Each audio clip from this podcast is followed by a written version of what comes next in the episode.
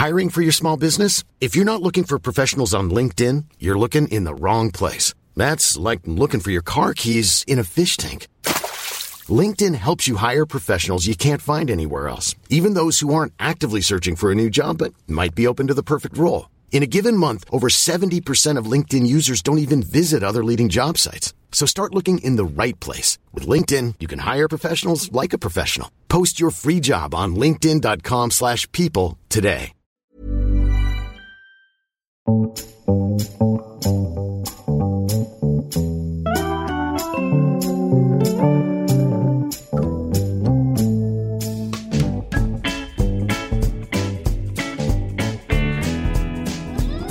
to the High Low, the weekly current affairs and pop culture podcast brought to you by Dolly Alderton and Pandora Sykes. How do you feel about sitting opposite a dying woman?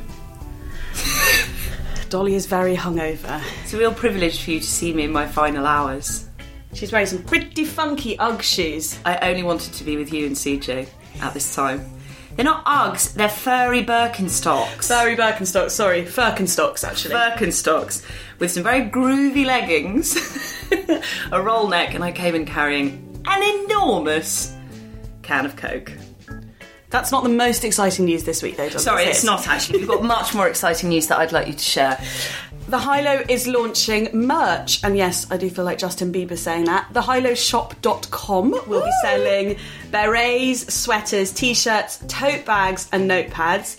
10% of all the profits go to Women's Aid, and if you order by the 18th of December, you will get it in time for Christmas. I know what all the Aldertons are getting for Christmas this year. Can't wait to see your dad in a beret. I've got two total heartwarmers for you this week, Panda. Are you ready? I think you might cry and slash or melt into a puddle. You've already melted into a puddle. No, this I actually might cry reading this one. Friends of 80 years move into the same Mansfield care home.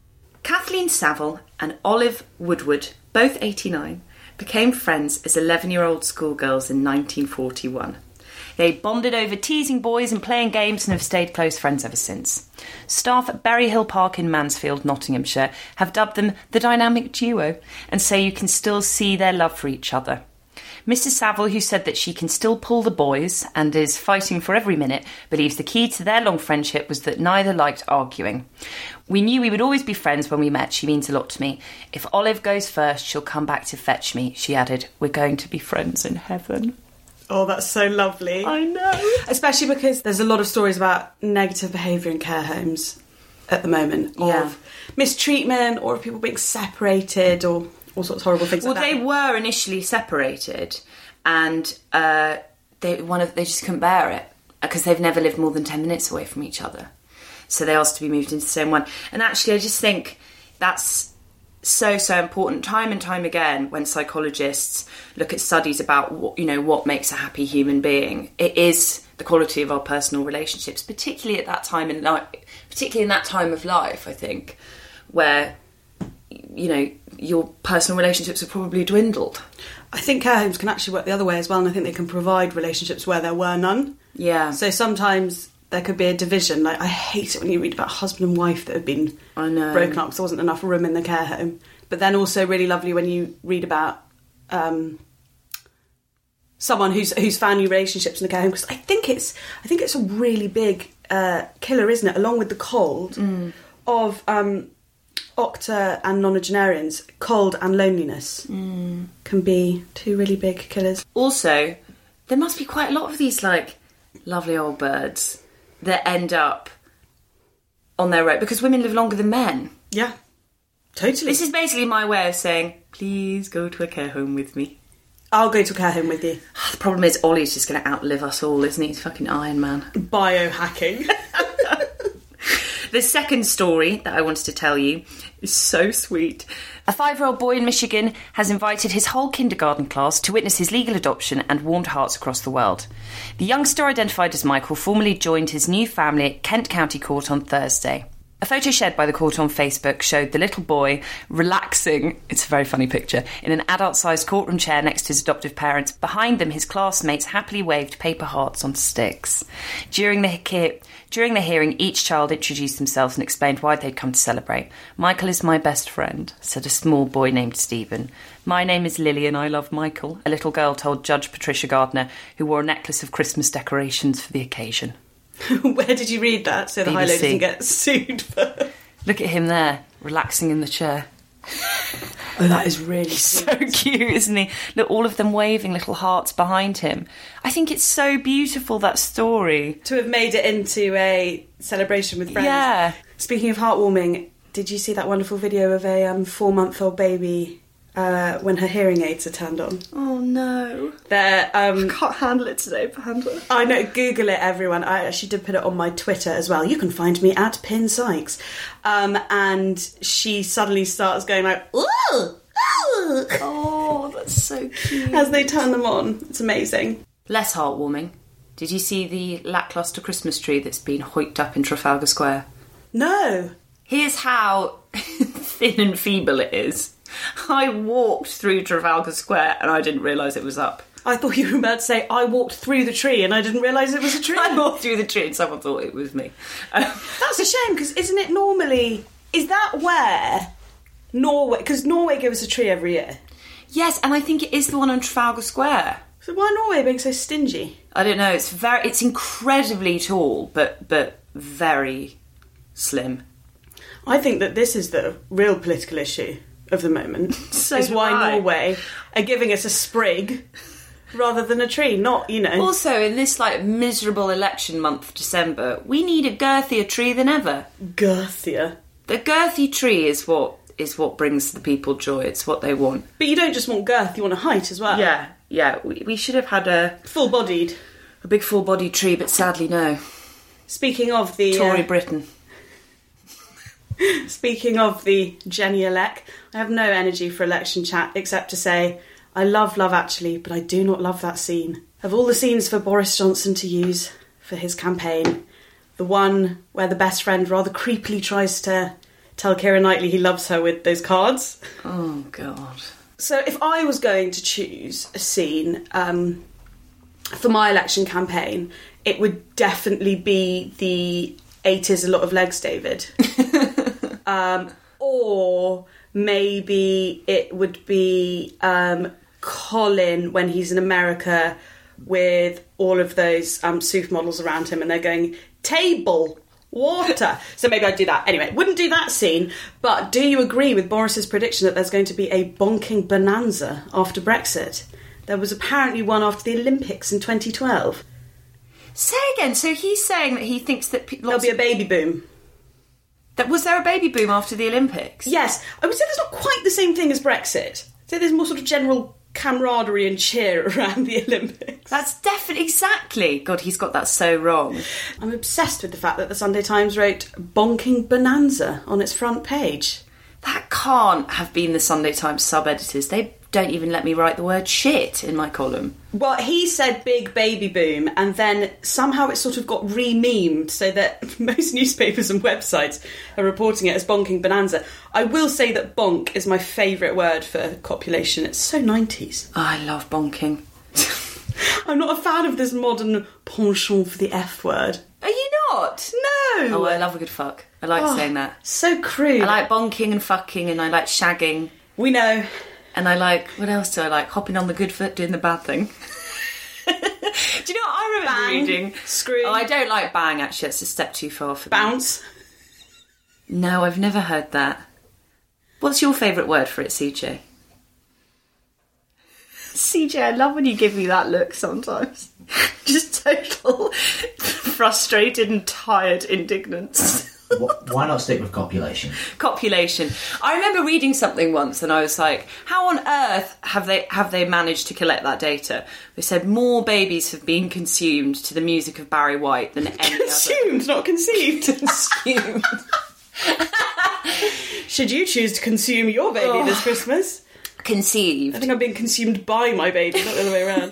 to Barry White. Yeah, but how did they collect that data? Do they have a sort of inspector that goes round? look, as the doll of dolls polls, you should know that most of these surveys are done, I think, with a tick box and like a thousand people. Yeah.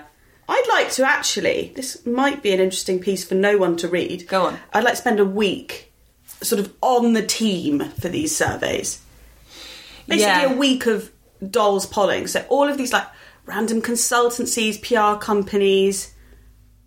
How and exactly what are they offering as the option? Because I often find that what it's There's a bias. yeah. Yes, no, these are not randomized controlled studies. There's no way that you're going to answer this question, but just You're gonna ask it because anyway. I'm going to do my own randomised study now, what what music was Sadie and your unborn baby conceived to? I love that you have no idea what a randomized study is, and instead you just think it's a random study rather than it being like a scientific study. I'm conducting a random. You know that I don't study. listen to music very much. Oh, can you just throw me a bone? Can you just made up a song there, just to cheer me and my hangover up? I'm not throwing you a bone. I think you've been thrown far too many bones this December. I'm very interested in the fact that so many of my friends are born in August. So something was happening in Britain nine months before August that meant that all of our parents were having a gangbang. You're my only friend born in August. Oh, really? Yeah. I'd go so far to say that you're odd, really, an anomaly. Because I've tried to work backwards and work out if there was any like bad weather during the time of conception and whether there was like some sort of great storm of 87 or whatever. I'm suspicious of people born in August. I don't think it should be allowed. I think you should only be allowed to be born in term God's time. it's the best star signs are in August. Leo and Leo and Virgo. What are you again? Pisces. Oh yeah, you're the, my. I only- think I think spring babies are the most normal. you're my only my only Pisces friend. What are you, Charlie? And then I'll stop dragging you into this episode. Libra. Oh, you're classic Libra. Absolute classic Libra. I couldn't even name all the star signs. Really? Yeah. I could do like three. Will you join the pattern for me just for a day? Will it, I would collect, love- will it collect my data? Oh, relax. Dolly? What are they going to do with it? You're not that interesting. What you been buying on Bloody Ocado? That's Dolly's entire summary of like the massive sort of data surveillance going on in modern capitalist society. Who cares? Kick back, chill out. Uh, for anyone listening, I'm going to buy Dolly the 700 page surveillance capitalism book by uh, Shoshana Zuboff for her Christmas present. She'll love it. in other news, Saudi Arabia has ended gender segregation in its restaurants. Previously, there were separate entrances for men and women. That's good news. Very good news. And the ex One Directioner, the pop star, Liam Payne, has been accused of reinforcing stereotypes of bisexual women with his new song, Both Ways. You can see what he did there, which features the lyrics My girl, she like it both ways. She like the way it all taste. Couple more will call it foreplay. No, no, I don't discriminate. Here's something interesting. I know literally nothing about One Direction or any of their respective participants, but I do know that Liam Payne writes the shittest lyrics of all time. Why do I know really that grim. fact? But no, because there's another song that he wrote where he said that he's like going to a party in a big car with a four gear speed, drinking a bottle of Bacardi. It was so cringe. And I'm the cringest person ever, and I was cringed out. She liked the way it all tastes, so you don't like the way it all tastes. I don't like those are horrible lyrics. There's no excuse for it. Yeah, I mean, the internet seems to agree. We wanted to flag PressPad this week, which is a project that Pandora and I really, really believe in and want to shout about and want to encourage support for, particularly because it needs um, quite urgent support. So this really is uh, very much a plea from me uh, to go read about this and check this out and spare any money that you can because it's a cause that I think is really, really pressing, and it's something that, as I say, that we really believe in. PressPad is a social enterprise that matches young journalists with um, hosts and mentors. In 2018, the Sutton Trust estimated that it costs a young person £1,019 a month to do unpaid internships in London, where most media opportunities are found. This obviously prices out a lot of talented and diverse and varied people who can't afford to work for free or who don't have friends or family to stay with. I was very, very lucky when I graduated from university. I had parents who lived in the suburbs of London which meant that I could do nine months of unpaid internships. And then I did, I kind of handed out flyers in the evening as my job to kind of to make my money for living off. But in terms of rent, that was just not something I had to think about. And had I not had that base and uh, I would have had to pay rent in London, I quite literally would not have been able to do those internships. Um, Well, that's the ongoing question I think about why is um, uh, media so um, middle class and so white, and it, it starts at the it starts at the beginning. it starts at the internship level. I started meeting up with my mentee Zainab after she emailed me when I'd done a panel discussion, and I was like, "Yeah, sure, let's you know meet up and let's see how it goes." So I know a lot of people don't reply to emails, and the reason why they don't is because everyone sends way too many emails. But if you admire someone, it is always worth emailing them because Presspad is brilliant, and this actually gives a whole you know route into it. But um, you can go old school as well, and you can Yeah. get in touch. Just don't be offended if someone doesn't reply. Know that it's probably because they don't have the capacity Yeah. at that time. But um, I was looking for a mentee whenever it was nine months ago, and then Zainab popped into my Yeah. inbox and we met up. So Yeah. And I have heard stories about like that before as well. Um, But yes, this sounds brilliant. it's just terrifying how one note media is. It's just full of women like you and I, basically, and um, that's not only very unfair, but it uh, makes for a very boring one note media landscape if it's only the same type of person from the same background saying the same things and uh, telling our stories and presenting information. And there are some quite terrifying statistics on the press pad page where they talk about how um, how undiverse the media is.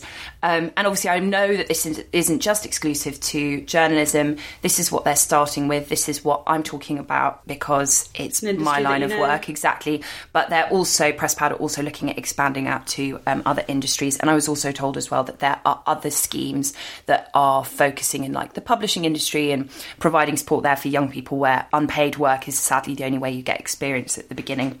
There's a lot of interesting stuff happening in publishing actually at the moment.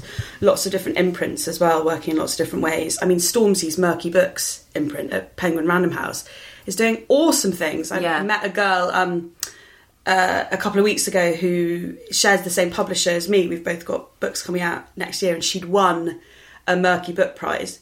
And I was given a sampler of her book, and it was absolutely incredible. And she's a full-time lawyer as well, and she Yeah, just on a on a whim had entered this competition that Merky Yeah. Books um, do for uh, writers of colour outside the industry, and um, yeah, lots of great schemes. Yeah. That being said, not always easy to find them, so we will continue to try and flag those where we can. Yeah, and just the last thing I would say on um, PressPad is they uh, need to reach thirty thousand pounds in the next eight days, and they're currently on seventeen and a half.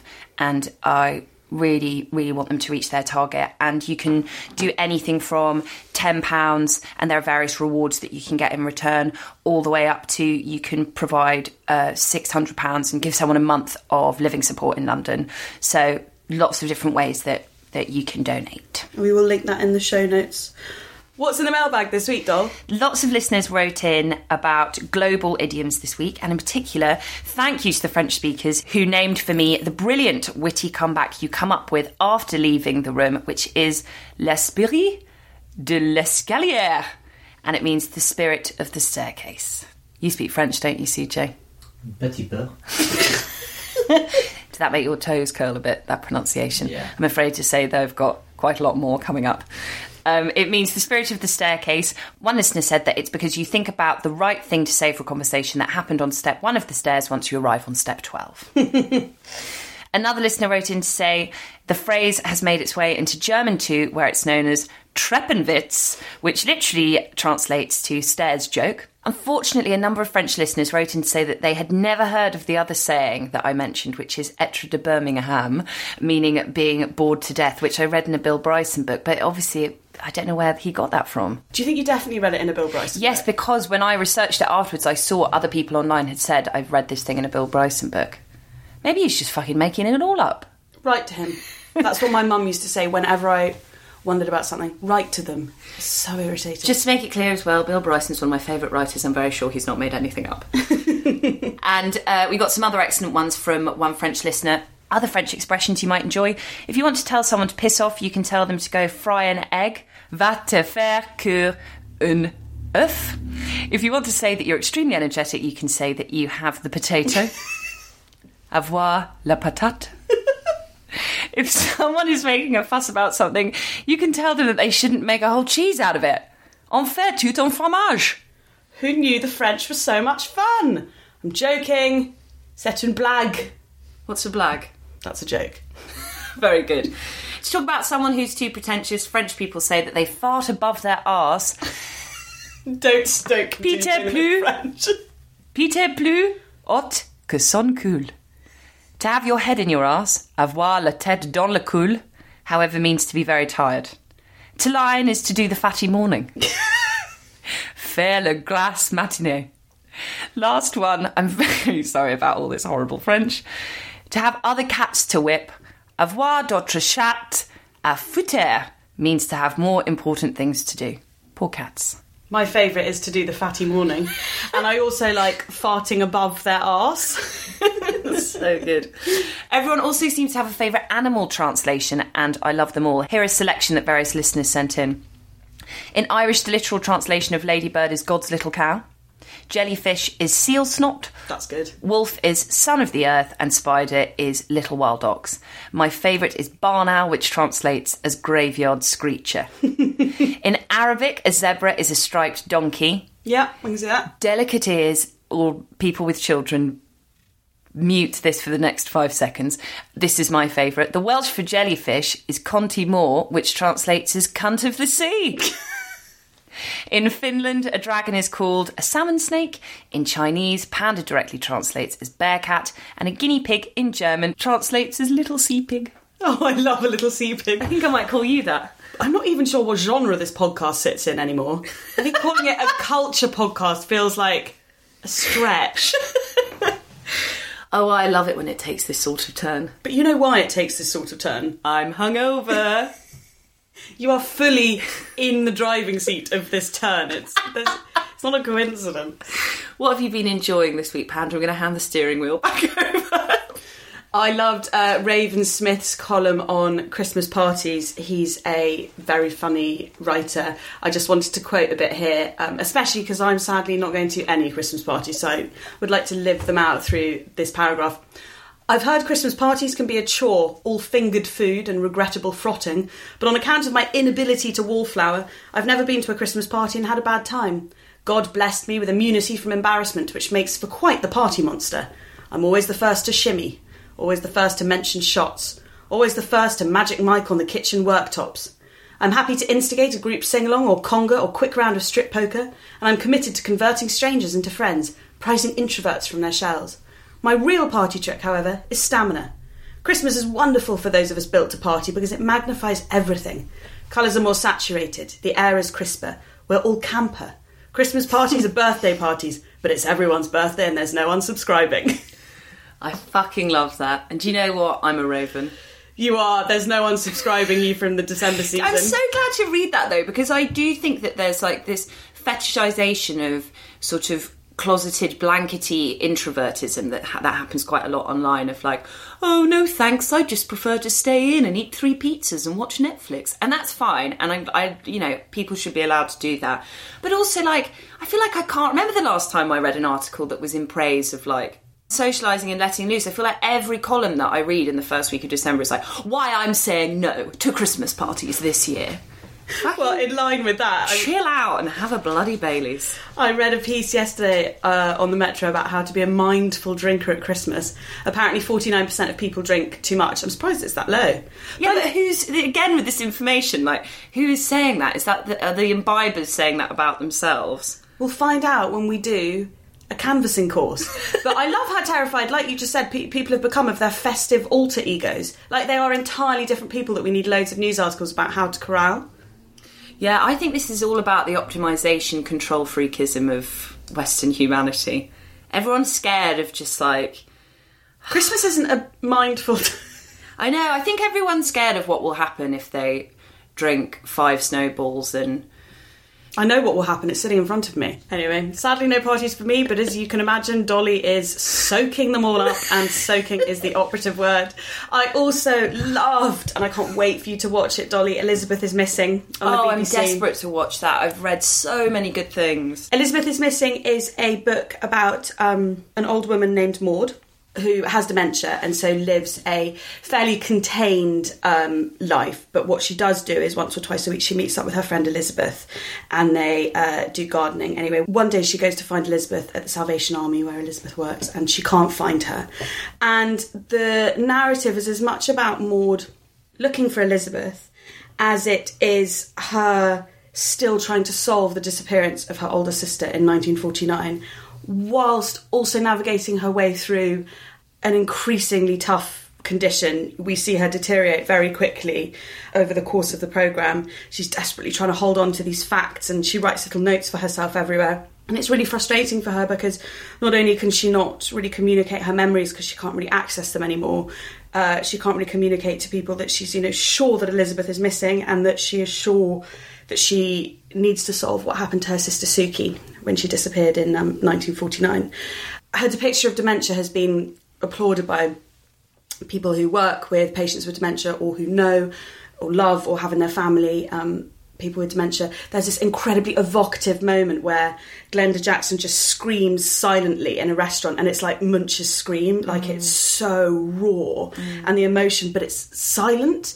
Um, and there's loads of other amazing bits, like when she um, sadly wets herself and just her her furious tears. It's it's an it's an incredible portrayal. I, I don't want to give any spoiler alerts, so I actually can't really say any more. But what I would say is that the beauty of it is not necessarily the thriller aspect. So what happened to Suki? What happened to Elizabeth? But is that it's a story told from Maud's point of view, and her confusion and the kind of narrative fragmentation um, makes it much more a portrait of dementia than it is a murder mystery, and it works so so well and it's got so many brilliant female leads in it. Not just Glenda Jackson, but um, Helen Behan as her daughter and Sophie Rundle as her sister Suki. And you can find that on iPlayer now. It is um, really wonderful, and I actually think as well it's one of those rare dramas. And I do think the BBC does this really well. I know I am an old BBC hag, and that everyone else has moved on to like the Hulu and Zulu and. Apple Stream Plus Disney YXZ. But That's you, Gran. but I love the way the BBC manages to make something that you know I love and my mum loves. Mm. I cannot wait to watch that. I'm going to watch that this week. Yeah, don't watch it today or too hungover. You'll be too weepy. Oh, there's no way. There's Oh, I absolutely can't, no way. can't face your voice notes. There's no way I'm in the right state of mind to watch that. You're not allowed to watch. uh, you- You're only allowed to watch like The Matrix today. Pandora presented me the Christmas present that I haven't even opened, and I felt tears prickle at the back of my eyes.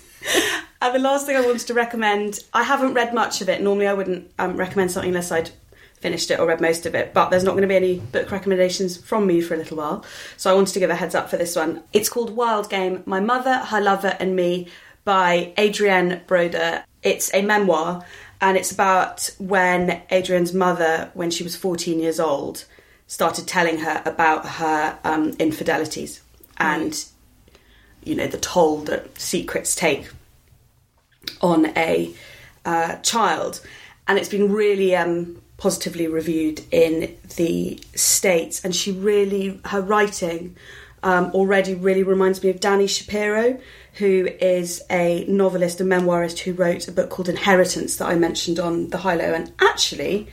Natasha Lunn, who Yeah, I was gonna say. has got a uh, brilliant newsletter called Conversations on Love, where she talks to writers about love. Funny enough, keys in the title. Um, has done her newsletter this week with her, uh, with Dani Shapiro, and there's some really lovely uh, lines and bits of wisdom in there. Anyway, so she writes quite like Dani Shapiro, but it's um, I can already tell it's going to be such an engrossing read. Stories, I think memoirs like that, just sort of write themselves. Like you can tell it's it's it's it's just powered right from the off about how she felt, age fourteen, being given this piece of information that she that changed her life and that clearly you know didn't bring her anything but um, confusion and heartbreak. Uh, so those are my recommendations. What about you, doll? On the day of listening, this will be the day before voting day. Some people might be listening to it on voting day. Not everyone listens or to you might the be moment listening to it on voting day.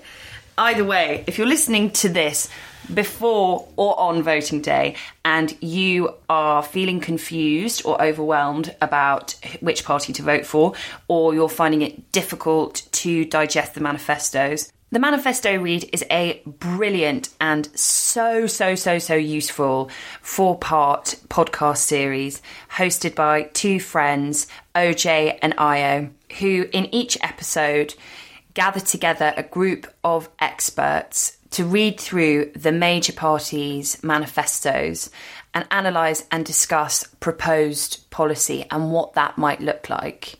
Question for you. Yeah. Is it unbiased? Yes. They've gone out of their way to gather a kind of different mix of views and for it to be a space of analysis Rather rather, than than. judgment. Yeah, exactly. Okay, so this comes out the day before, so I've got 24 hours to listen to all four to double check I know what the fuck I'm doing. Yeah, it's really digestible. Look, they obviously can't go through absolutely everything, but they do go through Key areas. key areas which are defence, crime and home affairs, education, health and social care, and economy, business, and climate change. So those are the things that, that really matter to a lot of people. Mm. And it's a great thing to have a listen to before you go out and vote. Brilliant resource, thanks, doll. Oh, I think you're going to find my next recommendation pretty kooky. I was writing something and I wanted to mark a tonal shift in the middle of the piece of writing. And I remembered that I've read a lot of books or long form journalism where to mark a sort of miniature chapter within a story that the writer would use three stars. Have you seen that, Panda? Yes, I love the Dinkus. Do you know about the Dinkus? I know all about the Dinkus. So I'm I pretty sure that the piece you're about to mention is also a piece I love. I searched just to check is this an official way of marking change in a Totally. piece of writing? And it is, and it's called the Dinkus. And now I'm just obsessed with that word, and I've started calling people Dinkus. I love that word. It's one of my favourite. Is it grammar? A Dinkus. So I Yeah. was going to say after the umlaut.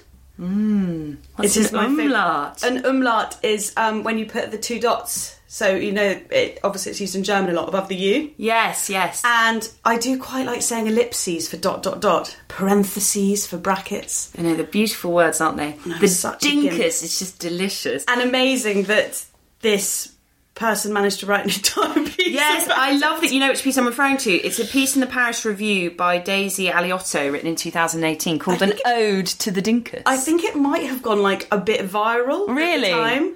It's short. Though. Oh, I'm so pleased. I thought that you were going to think this was a completely insane recommendation. No, it's so gimpy. I love that kind of shit. But exactly, you and I just love like that kind of hyper analysis and obsession over these sort of mad linguistical quirks. that said, I wouldn't be able to write a poetic piece No. about the Dinkus like and and poetry it is. I'll quote from it now. Three months ago, I was a normal person. Now, all I think about 24 7 is the dinkus. Did you know that dinkuses is an anagram of unkissed? I did. For the uninitiated, the dinkus is a line of three asterisks used as a section break in a text. It's the flatlining of an asterism, which in literature is a pyramid of three asterisks, and in astronomy is a cluster of stars. For me, a writer and reader, its crumminess is its appeal. I need some crumbs to lure me down the page. This is especially true when I read online, where the chance of distraction is high. So in the piece, she talks about how uh, dinkuses have become quite a stalwart of online grammar. So it's um, an example of something migrating from the page to the online world. particularly, I think as well in the uh, popularity of long reads. Yeah, exactly. I think the Paris Review actually used where she Yeah. wrote this. It's quite meta, isn't it? I, know. think they use dinkuses with their with their long pieces. I think about the dinkus on the train observing a smattering of stars tattooed. I think about the dinkus while packing up my bedroom for a recent move, finding a cachet of glow in the dark stars I've carted from apartment to apartment and arranging them in a familiar pattern of three. The dinkus is a success story. It survived the jump from printed media to the web. Now it's even travelling from web back to print. Alleluia. I'm Sandra, and I'm just the professional your small business was looking for. But you didn't hire me because you didn't use LinkedIn jobs. LinkedIn has professionals you can't find anywhere else, including those who aren't actively looking for a new job but might be open to the perfect role, like me. In a given month, over 70% of LinkedIn users don't visit other leading job sites. So if you're not looking on LinkedIn, you'll miss out on great candidates like Sandra. Start hiring professionals like a professional. Post your free job on linkedin.com/people today.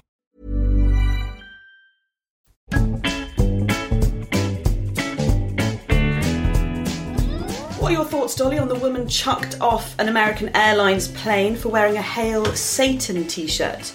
The story hit lots of news headlines this week. Swathi Rooney Goyle was flying from Florida to Nevada wearing a black t shirt that said Hail Satan in white on it. She was told to change her t shirt or get off the plane, so she borrowed her husband's jumper. I found it an extraordinary overreaction. I still can't quite understand what was so offensive about it. I thought Swathi's response was pretty powerful. She reported that the air steward said, Our crew has found your t shirt to be offensive. She says that her and her husband initially just thought it was a joke, but then the air steward repeated the directive and there was another female crew member behind him with her arms crossed, looking very angry. And she said, I'm a foreign born minority woman. I understand offensive, and this shirt is not offensive. I think that's a very smart thing to say and a very valid point. I don't think it's necessarily even American Airlines who have gone crazy. I think the whole world is terrified right now of doing or saying the wrong thing, and that doesn't mean the wrong thing doesn't get said or done all the time, incidentally. So these two things seem to be happening concurrently. I was actually talking about this last night, and I've been thinking about it a lot recently because I've realised that something happens when you spend a huge amount of time in an atmosphere of steadfast outrage, which I don't know about your timeline, but that's basically what my Twitter timeline is. Is that your self protective reflex is to find the potential offence in everything. And so often, I realise just referring to myself, and I've seen other people, it is at the expense of logic. I find myself I find myself sort of marshalling other people's thoughts on their behalf and sort of constantly on outrage watch.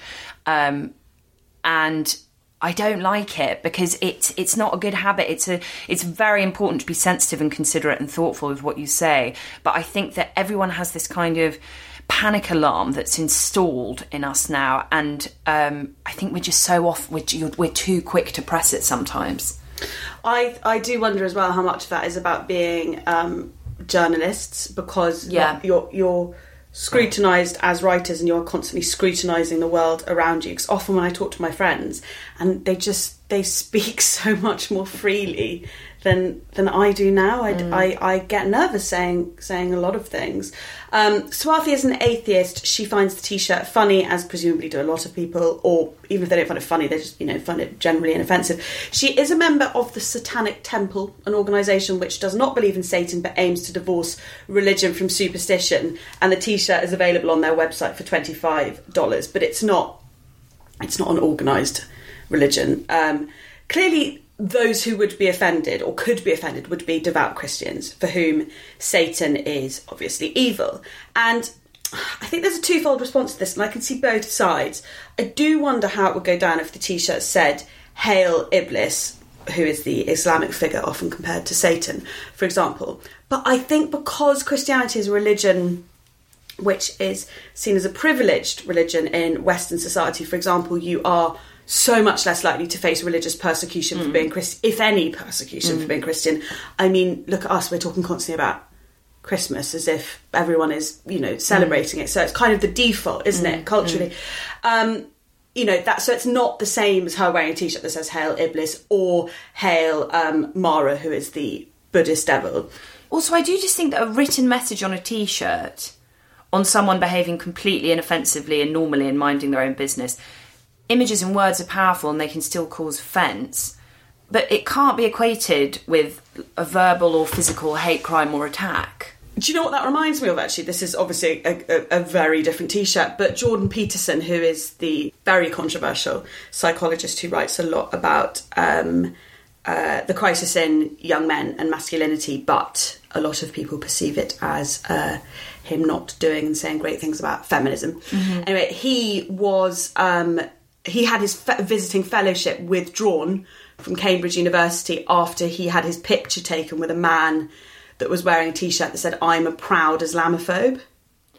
So, I would say that sometimes t-shirts. No, you're totally correct. But even then, I would say I actually don't as well. I I don't love Jordan Peterson, but I'm not sure I agree that having had sort of 130 pictures taken that day, he should have had an entire fellowship removed for posing with that man. It was stupid and it was misguided, and that t-shirt is grossly offensive. Yeah. Um, and it's also, to reiterate, very different to a Hail Satan t-shirt. Also, I don't want to be pedantic, but I just think we're in danger when we think that a t-shirt is the same as an action. That the t-shirt doesn't carry weight. Well, Of course, it carries weight, but I don't think that it's it it's the same. The way that this woman was treated on the plane was if she verbally abused staff or physically abused staff. It's a different thing.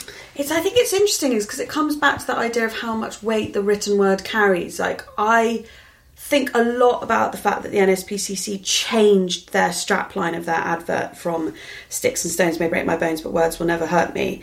Um, actually, they didn't have that as a strapline sorry, but their new strapline is "Sticks and stones will break my bones," and then you have this boy meandering off saying, "But words will never hurt me," because we live in um, what. Uh, a writer called Richard Seymour described the other day, and I think about this a lot. We live in a really scripturient time, and scripturient basically means we are obsessed with writing, and not by hand. I'm sure I'm not the only person whose handwriting is like diabolical now through lack of use, but we are we are writing um, text, Yeah. hypertext, Yeah. text online, whatever, all the time. And so I think that the the power of the word, like the written word, basically, and of a slogan T-shirt, has maybe taken on a new dimension. I mean, look, I don't find the T-shirt offensive, although whether I find it offensive is hardly the be all and end all. And I don't think that American Airlines should have tried to hoof her off, but I wonder if making rules for some religions and t-shirts and not others could further encourage debate and this sort of loaded religious fury and as you say more of this outrage of debate than before you know maybe there just shouldn't be any of the t-shirts But Satan worshippers often use, in a light-hearted way or in conversation, to hyperbolically describe someone terrible. It's a, it's dark humour, and that might not be very appetising for some, but it so rarely is a phrase. I feel like I've heard people use that phrase, and it's so rarely a phrase used in its literal sense. To jump to that conclusion first, I think, is strange. i actually haven't heard that um phrase before Someone being think. like, "Oh, he's a devil worshipper," or "He's the devil," or have you not heard people say that? Like even satan in sitcoms i and feel, I feel stuff. like satan has like a yeah. got a different weight to devil. On a lighter note, though, can we talk about slogan T-shirts? Because anyone who came to the High Low tour will know that Dolly is obsessed. Love them. Don't worry, they're inoffensive. They're they're offensively inoffensive. Dolly got a new one last week, and I have to ask. In fact, I've asked several times, and you've ignored me, Dolly.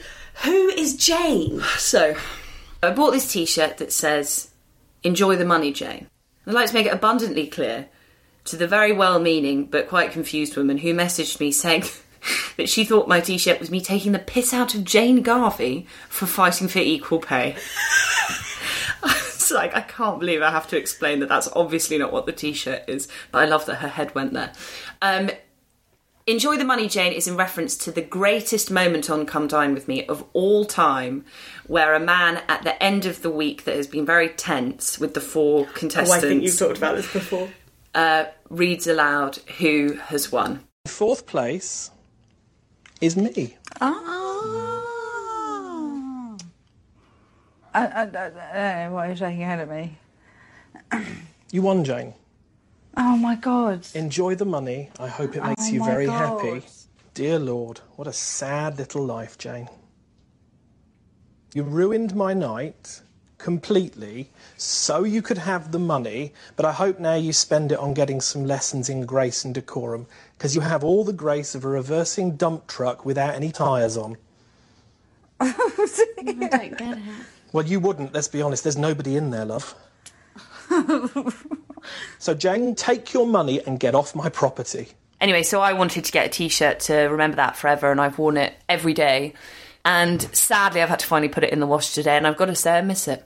Are you still watching Come Dine With Me? Is it still on? No, I was obsessed with it. I was absolutely obsessed with it for about eight years of my life.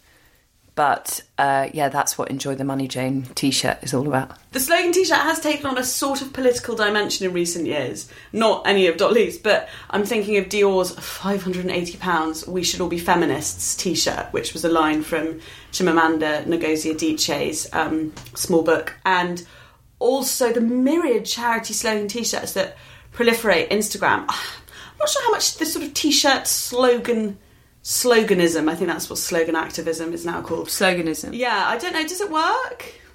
I think you'll find the suffragettes got most of their work done through a series of sassy slogan vests mass produced by Fruit of the Loom. or cotton traders. cotton traders, they had a deal. I mean, a lot of them cotton have got nothing to do with charity whatsoever. Like all the mummy merch ones. Uh, Jia Tolentino wrote a funny piece last week for the New Yorker about the Amazon Prime mum who wears a T-shirt that says, "This mom runs. This mom runs on coffee, wine, and Amazon Prime." Love that. Which is at least a better descriptor than "but first coffee." Love that, love her. When I have children, I'll buy that t shirt. And I'll put them alongside all my other slogan t shirts, including my Morrissey one that says, Be kind to animals or I'll kill you. I got from the Morrissey online shop. Yeah, it's a good one. And another one that I'm planning on purchasing, which says, All yoga I do is hot yoga. I'm actually buying that, I'm on the lookout for it. And uh, sadly, I don't have it anymore, but we discussed it in the High Low Live show. If I still had it, and I wish I did, I'd file it right next to the t shirt that I wore as a 14 year old that said, Model turned actress. I wonder how we can hunt that down. I know. incidentally, the T-shirt Dolly's talking about was made by Toby Pimlico, and I had one. Actually, I had a fake one because they were quite expensive. I had one. Mine was fake, got mine from Camden Market. Yeah, me too. Um, mine said, "I must not chase the boys." So weird.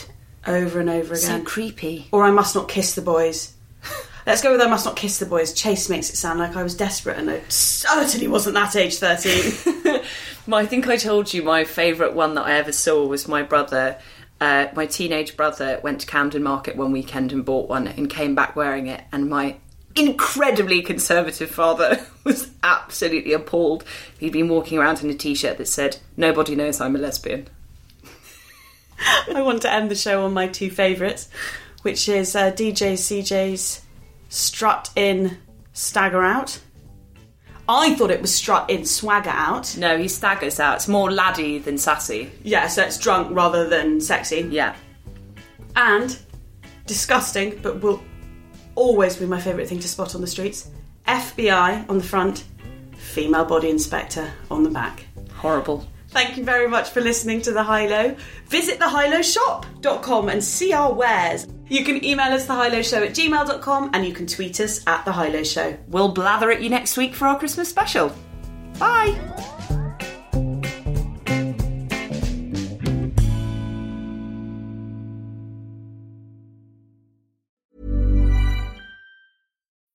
When you need mealtime inspiration, it's worth shopping Kroger, where you'll find over 30,000 mouthwatering choices that excite your inner foodie. And no matter what tasty choice you make, you'll enjoy our everyday low prices, plus extra ways to save, like digital coupons worth over $600 each week. You can also save up to $1 off per gallon at the pump with fuel points. More savings and more inspiring flavors make shopping Kroger worth it every time. Kroger, fresh for everyone. Fuel restrictions apply.